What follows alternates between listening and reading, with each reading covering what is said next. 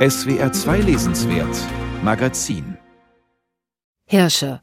Augenblicklich sieht man sie überall. Körperlose Wesen, gezwirbelt und gebogen aus Lichterketten, denn bald ist Weihnachten.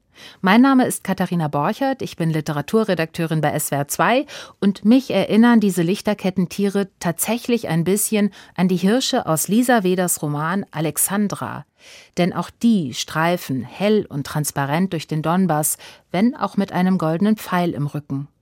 Es sind die Seelen der verstorbenen Donkosaken und sie wachen über die Lebenden. Nicht jeder kann sie sehen. Die Erzählerin in Lisa Weders Roman aber sieht sie sehr gut. Im August 2018 steht diese Erzählerin am Grenzübergang zur von Russland besetzten Region Lugansk.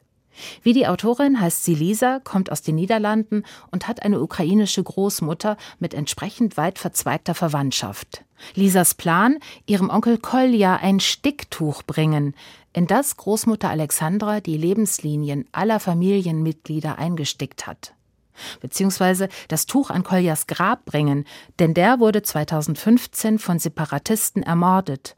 Ein Stück Märchenstoff, das die Verlorenen zu bergen vermag und, Zitat, die Zeit zu flicken. Märchenhaft ist auch, wie Lisa direkt hinter der Grenze die Stufen eines immensen Sowjetpalastes hinauffällt. Ein kommunistischer Prachtbau, eine freskengeschmückte Kornkammer, in der sie erstmal Nikolai empfängt, Alexandras Vater. In dem Palast hält sich auch der tote Kolja versteckt. Realismus, aber durch reichlich Fantastik potenziert.